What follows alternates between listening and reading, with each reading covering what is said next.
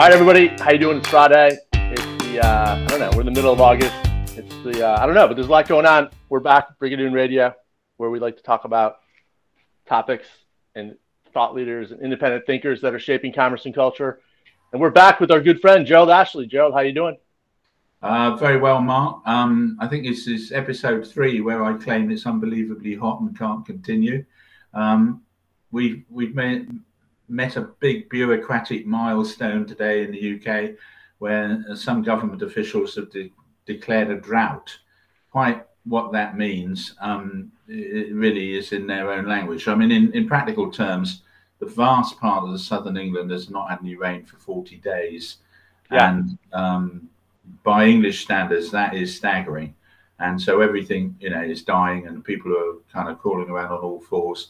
And what normally happens is when it becomes the big story, um, it rains next week. So I don't know, maybe by the next episode we'll have loads of rain, but it seems to be one of these stories that builds and builds and builds. And when it peaks, suddenly it breaks and we, we go back to normal. Well, the weather is very interesting around Europe. Uh, there's a glacier melting in Switzerland, uh, rivers in Germany and Italy are drying up. Um, there's the, the wine fields, the vineyards of France. I don't know. Is this is it actually? I don't know. Have we actually warmed the planet? Is it actually happening? Well, whatever, whatever's happening, you're dead right about having an effect. And I'm, I'm sure we'll talk about the um, the important Im- impact of lack of water in the European economy. Um, and as you say, there are there are serious fires and things, particularly in Spain and France. Um, and I saw a little news clip yesterday uh, saying that British vineyards or Southern English vineyards are suddenly in fashion because with a really hot summer, we're going to produce sparkling wine that's up there with champagne. Now, of course, the French will uh, will dispute that immediately, though they may be voting with their feet because this last few years, some of the big French champagne houses have started buying small vineyards in England. So there we go. Well, as we know, we can't use the word champagne. So how will you describe English sparkling wine? Do they have a fancy name for it yet? Sparkling wine, and um, I know I always remember in California, it's Californian champagne. They don't they don't seem to mind upsetting the French so much. Um, and there is a Russian, there is a Soviet champagne apparently. Nice. Yeah. Well, uh, maybe we should try and give them some coverage, and they'll send us a crate, and we'll see if we like it. Or Can we locate it? That would be. Uh, I don't know. We have to go to the vault, talk to our friend Joe yes. Fratterini. Maybe he can get us a uh, smuggle a bottle for us. I'm sure these things are available if you know the right people. Well, speaking of knowing the right people, let's talk about Turkey. We're not talking about, I don't know if you know this, Gerald. Benjamin Franklin proposed that the turkey, the bird, be the national symbol of the United States of America. Did you know that?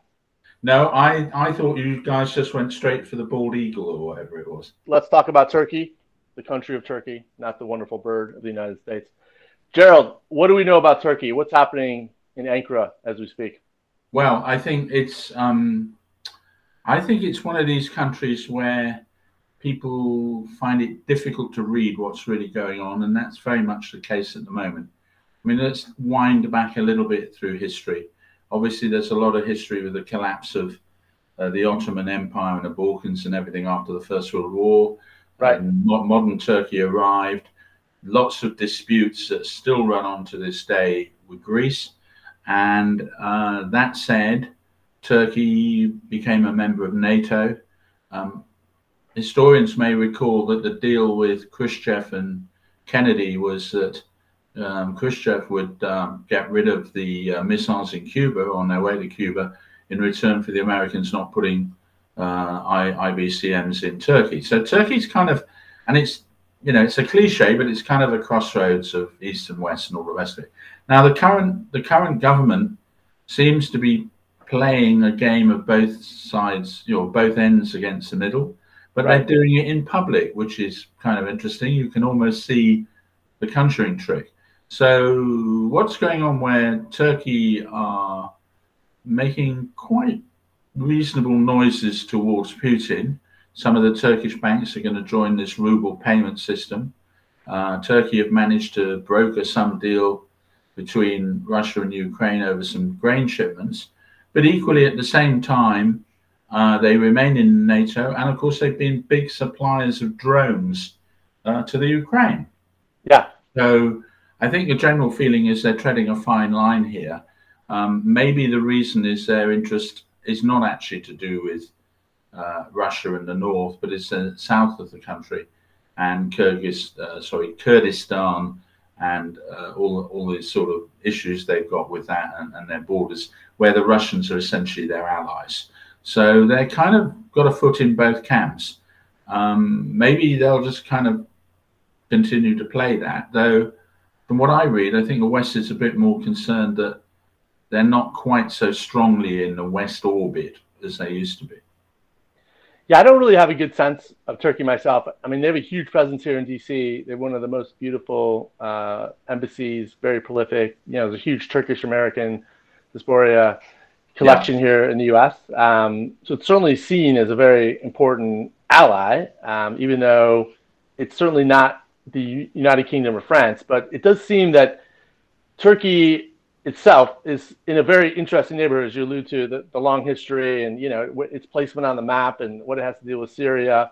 So I don't know, maybe they need to play this game where they got to be on all sides. And I don't know, they, as we've talked about before, maybe they're the back channel to the back channel. Maybe Turkey yeah. is playing a, key, a bigger role in diplomacy and kind of keeping the world settled.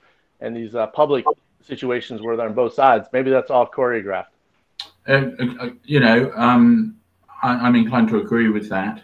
Um, they have been a little bit more fractious publicly in recent months. Like they, they wanted to put the brakes on Finland and Sweden joining right. NATO. Um, and then suddenly, oh, it went through all okay. And again, I don't know if you and I are probably two of the most cynical podcasters on the planet, but we we kind of do wonder if we're seeing the theatre of politics rather than the real politics or the real politique, if you like, that's going on in the background. Um, I think you're right. Turkey is one of these countries that's all things to all men, but I, I guess they have to tread quite carefully. But they seem to be successful at it at the moment. Well, it's interesting too, and I just recalled this. In 2016, there was that famous coup attempt.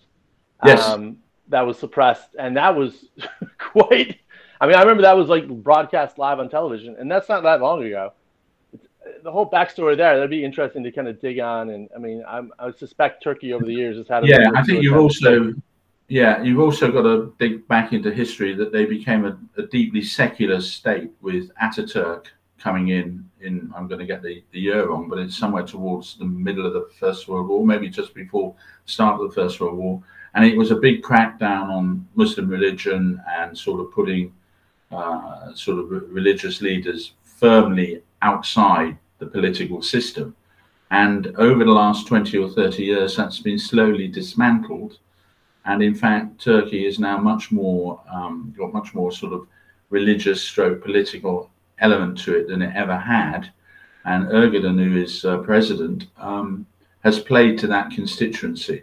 So it's a much more Muslim type country, if you like, than a secular one compared with 30 or 40 years ago. So that's another element. Religion, too, is also an interesting aspect because Constantinople, which is today Istanbul, tied into Kiev, tied into Moscow, and kind of that breakaway Christianity. Um, my understanding, like the uh, the Orthodox Church is tied into there's connections to Turkey as well. So you wonder if the yeah. Russian Turkey connection is even in the background religious as well. I think that's right, and I think you we can stretch our historic knowledge a little further and mislead viewers and listeners uh, ever more by pointing out that a lot of this is to do with the split of the Roman Empire, the, right. east, the east and west, and those sort of fault lines that sort of formed in the 300s and 400s AD are pretty much still there. And you're quite right; a lot of them have, have become institutionalized in terms of um, uh, religion, even things like different dates of the religious calendar and uh, different religious rites and all the rest of it. So you would say, for example, the Russian Orthodox Church is much closer to Turkey and Greece than it is, certainly is to the Roman Catholic Church in uh, yeah in Rome. Even so, the art, the art, the art and architecture as well. The Byzantine nature of some of the uh, churches and temples in that part of the world, in Russia and Ukraine, have a very heavy kind of Byzantine Turkish influence. Yeah, we're back to one of our favourite authors and commentators, Tim Marshall. you know, we are all slightly prisoners of geography.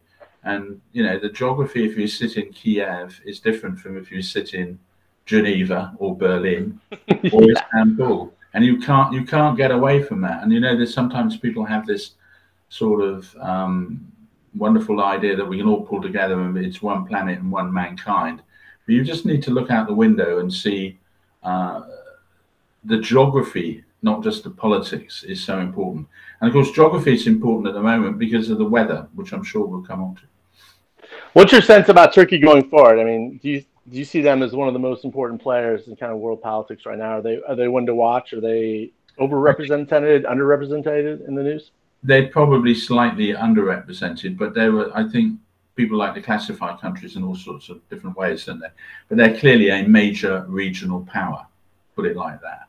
Yeah. Um, you're not going to be doing anything much between the Balkans right the way down to Israel or right the way across to Iran without Turkey having um, some say or some influence or or being against whatever may be going on. So they're they're clearly an influential power, and of course they you know at the end of the day they control the Black Sea, and so that's yeah. another element in all of this. Which is not, not a small thing at all. And it's interesting you brought up the Cuban Missile Crisis, and this will be a good transition to our next topic, because uh, here in the United States we we rarely. I mean, you have to be pretty well educated and kind of a deep scholar to know about the ICBMs in Turkey. Um, you know, the story, the mythology here in the U.S. is that you know Kennedy store, stared down the bad guys, yeah, and the boats went away. But uh, yeah, once again, backroom politics. There was what we saw was not the whole story, which is a good transition to the linear world. Ah, the linear with simple simple explanations in a very complex world. What well, are your thoughts I, on the linear world? You brought this up.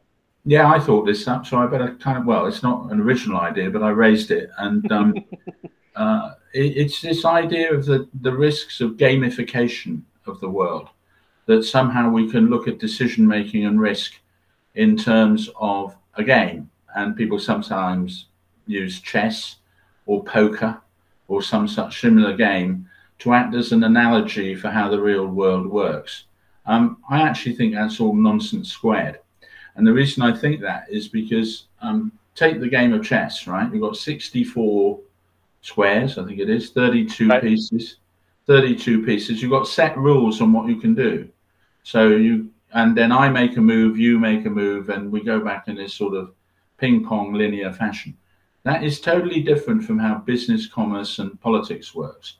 I may invent a new product, uh, which is a competitor to you, you suddenly wake up and you've got the resources to make the next six moves in a row and crush me before I can do anything about it. Right. But there's there's something about the human mind that likes the idea that we can somehow create a, a network of or, or a grid of certainty if we can frame it into this sort of linear ideas. And we're uncomfortable with the fact that most most things are, are much more complicated. And I think this is why in the modern age, we struggle with models. I mean, everything, everybody's got a model. Over in the UK, the Treasury's got a model, the Bank of England's got a model. There are endless models for when people are going to live and die and all the rest of it. And they're, they're kind of okay. And they're okay until there's some new information. And when's the time you need a model to really work? When there's some new information. So at the end of the day, you're driving the car by looking through the rear view mirror rather than out through the front. Now, this appeals to the bureaucratic mind because it's nicely ordered. Um, it appeals to politicians who want to say, well, I'm going to concentrate on transport or I'm going to concentrate on, you know, interest rate policy of the economy or whatever. Um, it's just much more messy than that. And I think this is why we have problems nowadays that people are increasingly disenchanted with politics, business models, forecasts, experts, all the rest of it, predictions, because they're selling something they can't actually deliver. Uh, and we're slightly stupid to buy it. You know, you shouldn't buy this because, you know, it's, it's not that simple. Well, yeah, I think that was before we got on there. I was thinking we were talking about this. Like, I've probably listened to 10,000 political speeches in various forms from big to small policy speeches to, you know, chats at a backroom barbecue. And it does seem, and I, have been a victim of this too, just in writing this stuff or helping people. You know, basically, you want to find a way to explain to your audience what you're saying. So you want to look for simple stories and simple explanations. Yeah. I'm wondering if this this drive to simplify the world and combined with media communications has put us in a in a situation where we're, we're looking we're, we're overemphasizing simple numbers right? We're not really having complex serious discussions or you know i can't remember the last time i heard anybody say i don't know you know? It could be a football coach it could be a ceo it could be a politician they literally just say i don't know. Like everybody seems to have to want to have an answer and uh, my simple it's, solution it, it's because the audience wants an answer and we'd rather have a wrong answer than no answer at all and yeah. so as you say um, if somebody stands up and says well actually we're not at all certain how things are going to pan out in Ukraine. Immediately, the media and commentators start screaming, "Oh, the government's clueless. A minister doesn't know what he's doing," and all the rest of it. But when you think when you think about it, how how ludicrous is the situation? And I'll draw on the UK, where we've had quite a large number of ministers change because of the uh, defenestration of Boris uh, a, a few weeks ago, and we've got, you know, we had a health secretary who was in post, the previous one was in post for about six, seven months. Now, this is an organization with one and a half million people. It's one of the largest employers um, in Europe.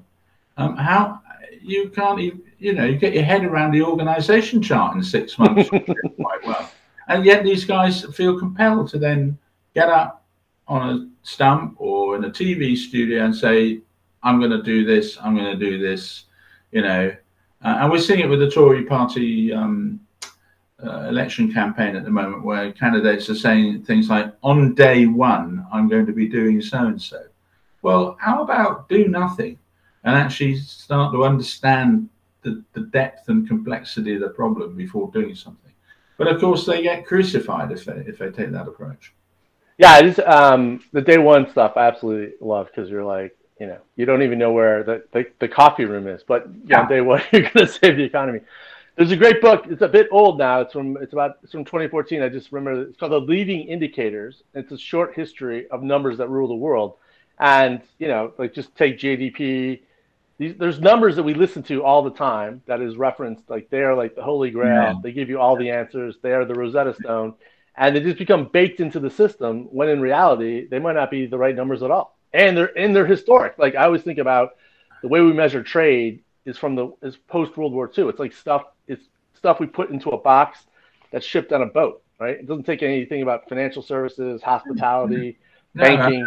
Um, yeah. We measure stuff that we can, right? And putting stuff in a box and measuring it is much easier than trying to figure out the value of uh, free Google Maps.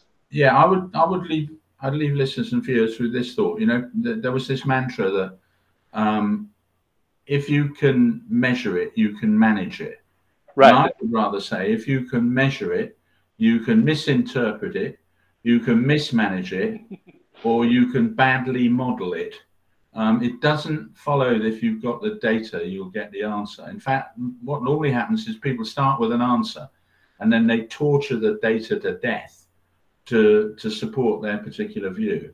So I think this, this whole narrow vertical way of thinking is is not brilliant. Um, if you can put it in the show notes, it's a rather a long link, but um, there is a uh, fascinating blog by Dominic Cummings, of all people, who I know is a uh, nice. Eminence, grise for some people, uh, on his experience in the Department of Education around 2010 to 2012. He wrote this blog in 2014, and it's terrifying. I mean, the idea that the bureaucracy in Whitehall are going to do anything other than save their own pensions. Um, I mean, I, I, just find it just extraordinary. And it, I, I, can't imagine it's got any better over the last few years since he wrote it.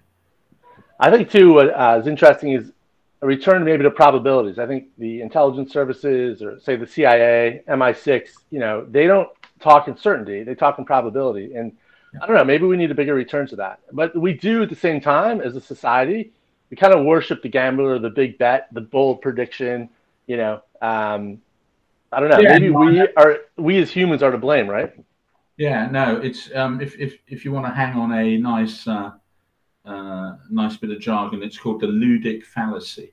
And the ludic fallacy is the idea that you can reduce everything to a form of game and you can work everything out. Some things are just messy. and um, it's why it's easier to predict credit card fraud than it is terrorist attacks because there's far less data. Um, yeah.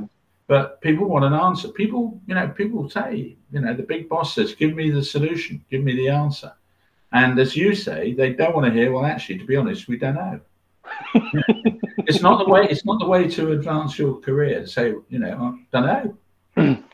yeah, I, I was at a, a, uh, cocktail party a few years ago, and somebody was asking me about the, you know, Chinese Communist Party and who was going to govern and what was going to happen. And I said, I don't know, but I go, somebody's going to govern China. Who it is, yeah. I don't know.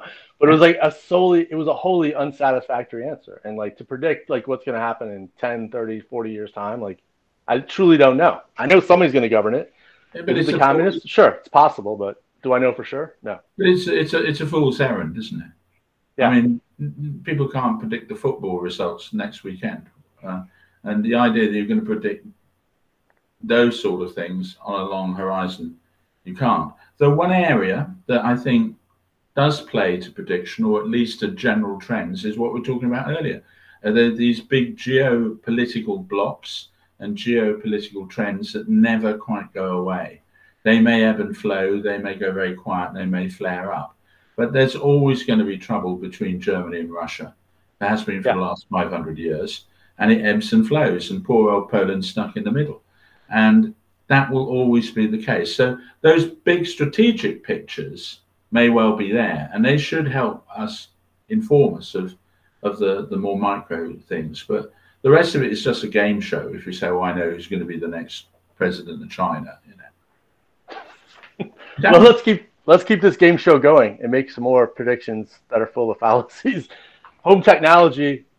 I don't know if you saw this, Gerald, but Amazon has bought Roomba. Roomba is the robotic disc-like vacuum that goes around right. your room, and when it works when in the behind the scenes. But there are, of course, people freaking out that Jeff Bezos and Team Amazon will now have all kinds of access to your home. They're going to know what, you, what kind of crumbs you're leaving on the floor, and they're going to map yeah. out your space. It's the Internet of Things coming into the room. Um, I don't know. Nobody seemed to have a problem with Roomba, but now that it's being acquired by Amazon, it's scary. I think I think it's like I think it's a human reaction to this. It's a little bit like CCTV. When yeah. you first realize that CTV, CCTV, you're quite annoyed. Oh, bloody hell, why am I being filmed? And then you forget it's on and you forget it's there.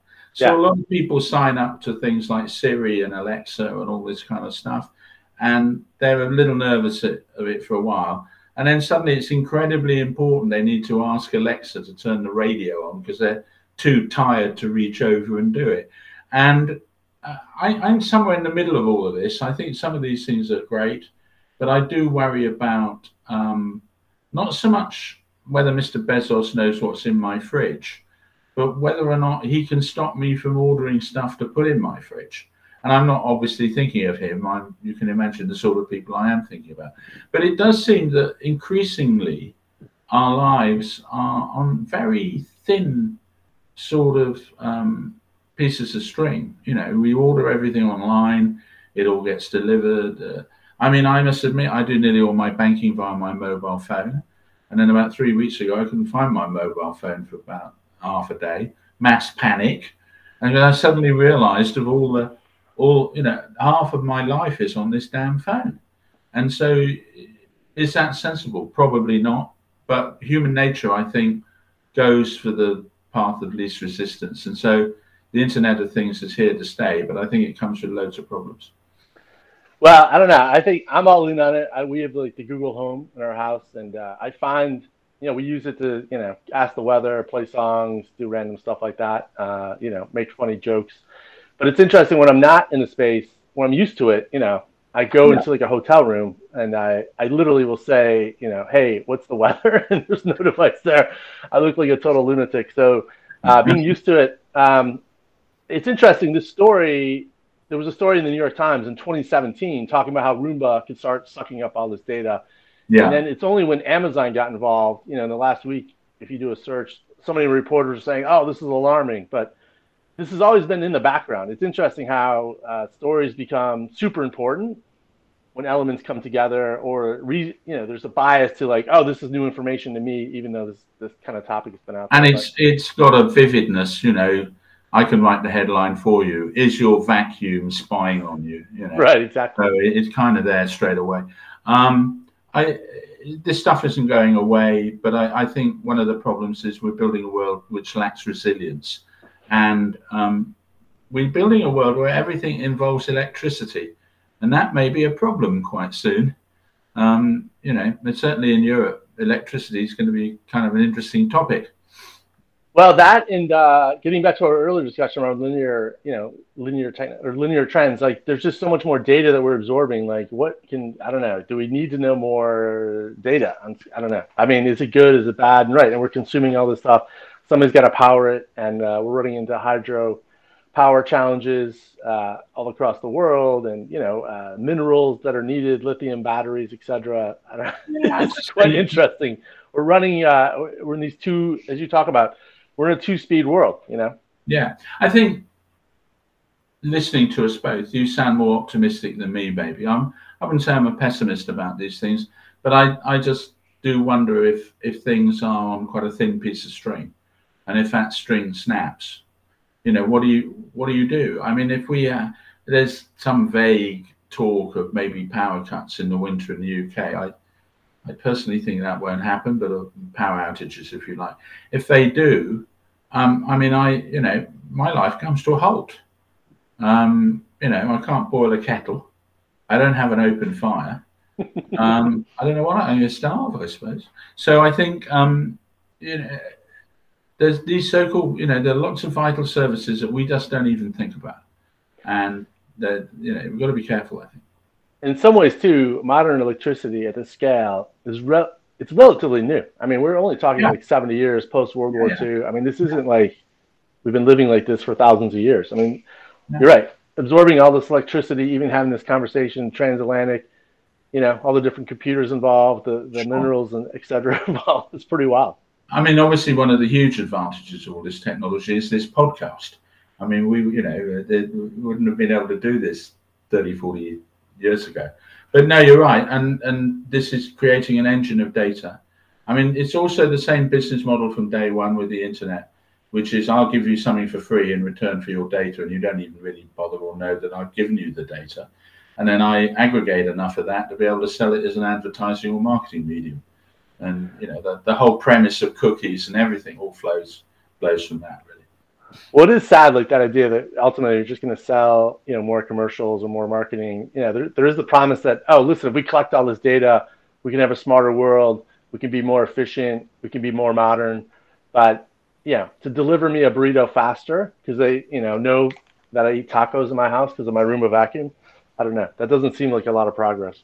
No, but I think you may say that future progress is is is measured in tacos rather than in human happiness, uh, which is surprising in America, where you're supposed to be pursuing happiness every moment of the day. Well, we're always pursuing. No, we have the right to pursue happiness. Oh, mean, you may you may not. We have the right. That doesn't mean we have happiness. We just have oh, the right. You don't have to be happy then. Okay. Yeah, you just have the right to pursue it. Come on, man. Um, all right.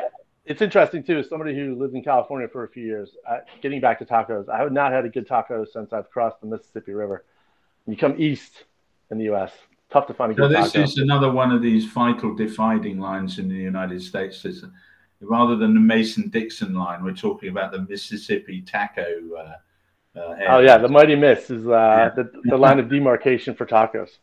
Yeah. All right, um, here we go. What are we reading and watching? Um, go first. I, well, I, I've been in the habit the last few weeks of um, of only being able to answer one of these questions satisfactorily, and I think I might do that again today. Um, I got a birthday gift from um, some relatives, in fact, my brother-in-law and sister last week, and um, I, I, think they may vaguely watch this show. Um, and so they bought me another one of these sort of history books that will tell us all we need to know about the past. And this nice. one is called The Opium War. And the Opium War, and kids in Britain would cover it in two sentences in you know a one-year history uh, uh, class. Um, it's essentially how the British imported opium from India to China and when the Chinese government didn't like what was happening to drug addiction and all the rest of it, we kind of generated a couple of wars because we felt the Chinese government was pretty dissolute. And, kind of. Yeah, it was kind of, you know, was, you were kicking in a, a, a, sort of rotten door. That kind of worked, but of course it's had, and this is a very fascinating book. It's by a, couple, maybe 10 years old now, a lady called Julia Lovell, who's a, a sort of um, Chinese uh, expert on um, history of China. Well, she's English, but a, you know, expert on Chinese history. And of course, like all these things, the echoes are still there. So that the, the, the feeling in China now of humiliation and uh, being looked down to uh, by the British in particular, and maybe the Western world in a broader sense, still burns very greatly, I think, in, in the Chinese psyche. So I'm going to plow through it again. I don't. Why do people keep getting me these really large books? This one's 300 pages. it's not just one opium war, there are two. So there you go. But I think it will, um, having known Hong Kong a little bit in my past, um, I think I can see where this is all going. And it's, it's why it's still a, it's kind of still an open wound, I think, with China. No, 100%. Uh, that sounds like a great book. Definitely a worthy read. I mean, the history of that is front and center of today's Chinese Communist Party. And it wasn't that long ago in the span of you know 5,000 years of Chinese history. And it's important to know whenever China's kind of fallen, um, it's been invaded by outside foreign devils, foreign forces. Yeah. And yeah, uh, the Opium Wars was at the end of a you know one of the dynasties, which you're right was weak and crickety, and uh, the Brits took advantage of it. Yeah, right. That absolutely agreed. And on in terms of watching, I'm going to kind of pass the baton back to you slightly because I don't think there's any dramatically interesting I've been watching the last couple of weeks. That there is a film coming out called The Menu, which seems to be a I don't know if it's out in the states yet. It seems to be like a very upmarket murder mystery about sort of um, maniac chefs. Yeah, so I, don't know where I've seen. I've seen the trailer. It looks fantastic. Is this um, Agatha Christie sort of meets Gordon Ramsay? I don't know. But anyhow, that, that may be one to look out for. But otherwise, the topic I was going to raise with you that we in the UK we just finished the Commonwealth Games last week, and now there are moves to talk about having electronic gaming uh, as part of the Commonwealth Games.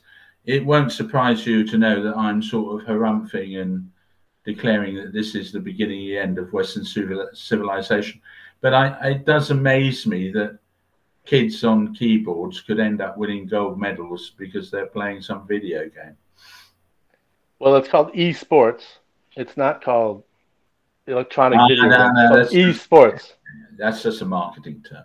And um, no, you're right. It was in the Commonwealth Games. It's going to be in the Asian Games 2022, and there's huge speculation that 2024 Paris will have esports in the Olympics. So esports is happening um, yeah, it's more being connected to data, being burning up electricity, playing sports. Um, pretty wild.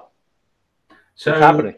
The future is not building stadiums or stadia, because everybody's going to be hunched around their PC at home watching all of this stuff. Well, this, uh, yeah, I mean, as we're broadcasting this, there's millions of kids watching somebody play some video game on Twitch, and a lot of pro sports teams now are on the side building, you know, yeah. uh, esports teams and arenas, and uh, I did. Uh, the, the, the audience is just absolutely the numbers are kind of breathtaking. I mean, they're bigger I, than I'm, Premier League I'm soccer. Slightly get my facts wrong here, but there was a was it either a football final or a World Cup final of some sort, soccer in esports, where you everybody picks their own squad, and um, both sides had Ronaldo playing for them which I thought was kind of interesting. That's smart. Now, uh, and this maybe just to finish this point, then. Um, I've been very dismissive of the metaverse. Is this where the metaverse starts to turn into kind of real dollars and stuff? Do you think? Um, I mean, sports could be a gateway because you know you could talk about digital natives and people being used to it. But I think where metaverse is going to go, which is interesting, the last few weeks, two of the top executives at Meta slash Facebook have actually moved to London. So I think what they're going to try to do is go the B2B route, uh, enterprise solutions. Yeah. Instead of doing this podcast like this, yeah, yeah, we'll do it in the metaverse, which will be, I don't know, more exciting, I guess. But I think it's almost like a two prong attack. You have the youth that are used to all this stuff, but you know, it's going to be how do you get older people with the money and the budgets to say, yeah, we're going to do everything in the metaverse. Yeah, I well, you know my view on all of this, but I think it's just interesting as an element of, you know, the whole business, the whole business of this business is trying to monetize this and you know turn all this stuff into dollars, and maybe these sort of things are the sort of things people will pay to participate in and, and watch. I'll send you a deck. I'm going to put it together a deck. It'll be all linear trends, which will answer all these very complex questions. Here's a book I'm reading. It's called Protocol. It's by Chris, Chris Capricia Penick, Capricia Penvick Marshall. I butchered her name, but she was the chief of protocol in the Obama administration. It's a great book, uh, The Power of Diplomacy, How to Make It Work for You. It's a great, interesting book. It's tidbits about her experience working at high level, State Department, White House protocol events traveling around the world, oh, yeah, I, but also uh, how to how to act appropriately in the world of business and your own individual life. Yeah, no, I, I vaguely saw a book review for it last week, and it does have a, a very good book. It's one of those sort of insider insights that actually is of use rather than just general gossip. Yeah, I know there's a lot of, she's got several chapters in here about how to's and things to look out for. And, you know, some of it is uh, common sense, but, you know, uh, dealing with diplomats and keeping everybody happy and through different customs and traditions. It's a good book. Yeah. So, and uh, pro- protocol seems to be solely dedicated to the real world, to the real verse. I don't. We haven't done metaverse protocol yet, so. No, well, we're screwing enough things up in the real verse so before we move on. I would have thought. I think a show I've been watching is on uh, HBO here in the states. Industry. It's about these young bankers in London that are, uh, you know, out to save the world save the world. I make a lot of money, but great soundtrack. You know, fantastic. Everybody's beautiful, sexy, smart. You know, the way I imagine banking in London. So. Oh yeah, yeah. No, that's um, that's uh, absolutely absolutely right. I mean, it's uh, you know, um, it, of course, it's um. Uh, there have been loads of these shows over, over the years, and there have been loads of films, things like The Wolf of Wall Street and um, uh, the what the Big Short and all these things, and they they sort of get it right, but they also kind of get it royally wrong. But then that's probably true of every TV program on medicine or cop shows or all the rest of it. They get they get some of it right. I mean, what they never get right is the sort of sheer tedium of box ticking and form filling, and, uh, you know, regulation and all uh, and all this stuff in banking. And I'm sure if it's cop shows, you never have a whole episode of a cop show where they're moaning about they've got all these forms to fill out because of the arrests. yeah, that would be pretty dreadful television. Speaking of television, to our friends in Rome, hey, what's up? We're ready. They're on holiday. It's, uh, it's true. They're on holiday. Okay. And, okay. Okay. Um, you know, I'm I'm I'm going to fire a warning shot at them now. If they don't, you know, back up their ideas, we we, we may get offers from elsewhere. We may not.